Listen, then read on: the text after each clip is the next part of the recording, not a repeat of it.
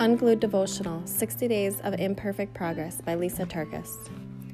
Day 22 Real Problems. Discretion will protect you, and understanding will guard you. Proverbs 2:11. Thought for the day. It's good to know the difference between an inconvenience and a real problem. I will face issues today that I could think of as problems. I might be tempted to call them problems.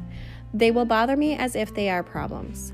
I will feel these situations are truly problematic, but they aren't. Not in the light of what others are facing today.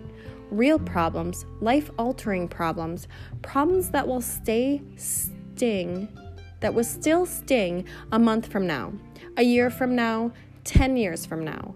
My friend Jade, battling cancer, hoping to live long enough to see her daughter graduate from high school, is a problem. My daughter forgetting to get a permission slip signed and my having to run up to the school to take care of it is an inconvenience, not a problem. Indeed, I'll have hard things to face today.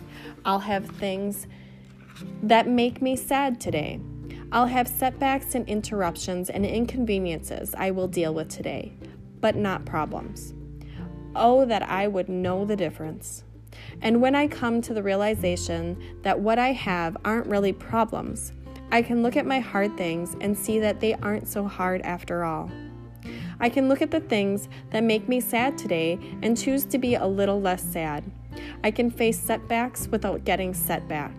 I can be interrupted and choose to look for God in the midst of it all because I know what real problems are, and what I have aren't those.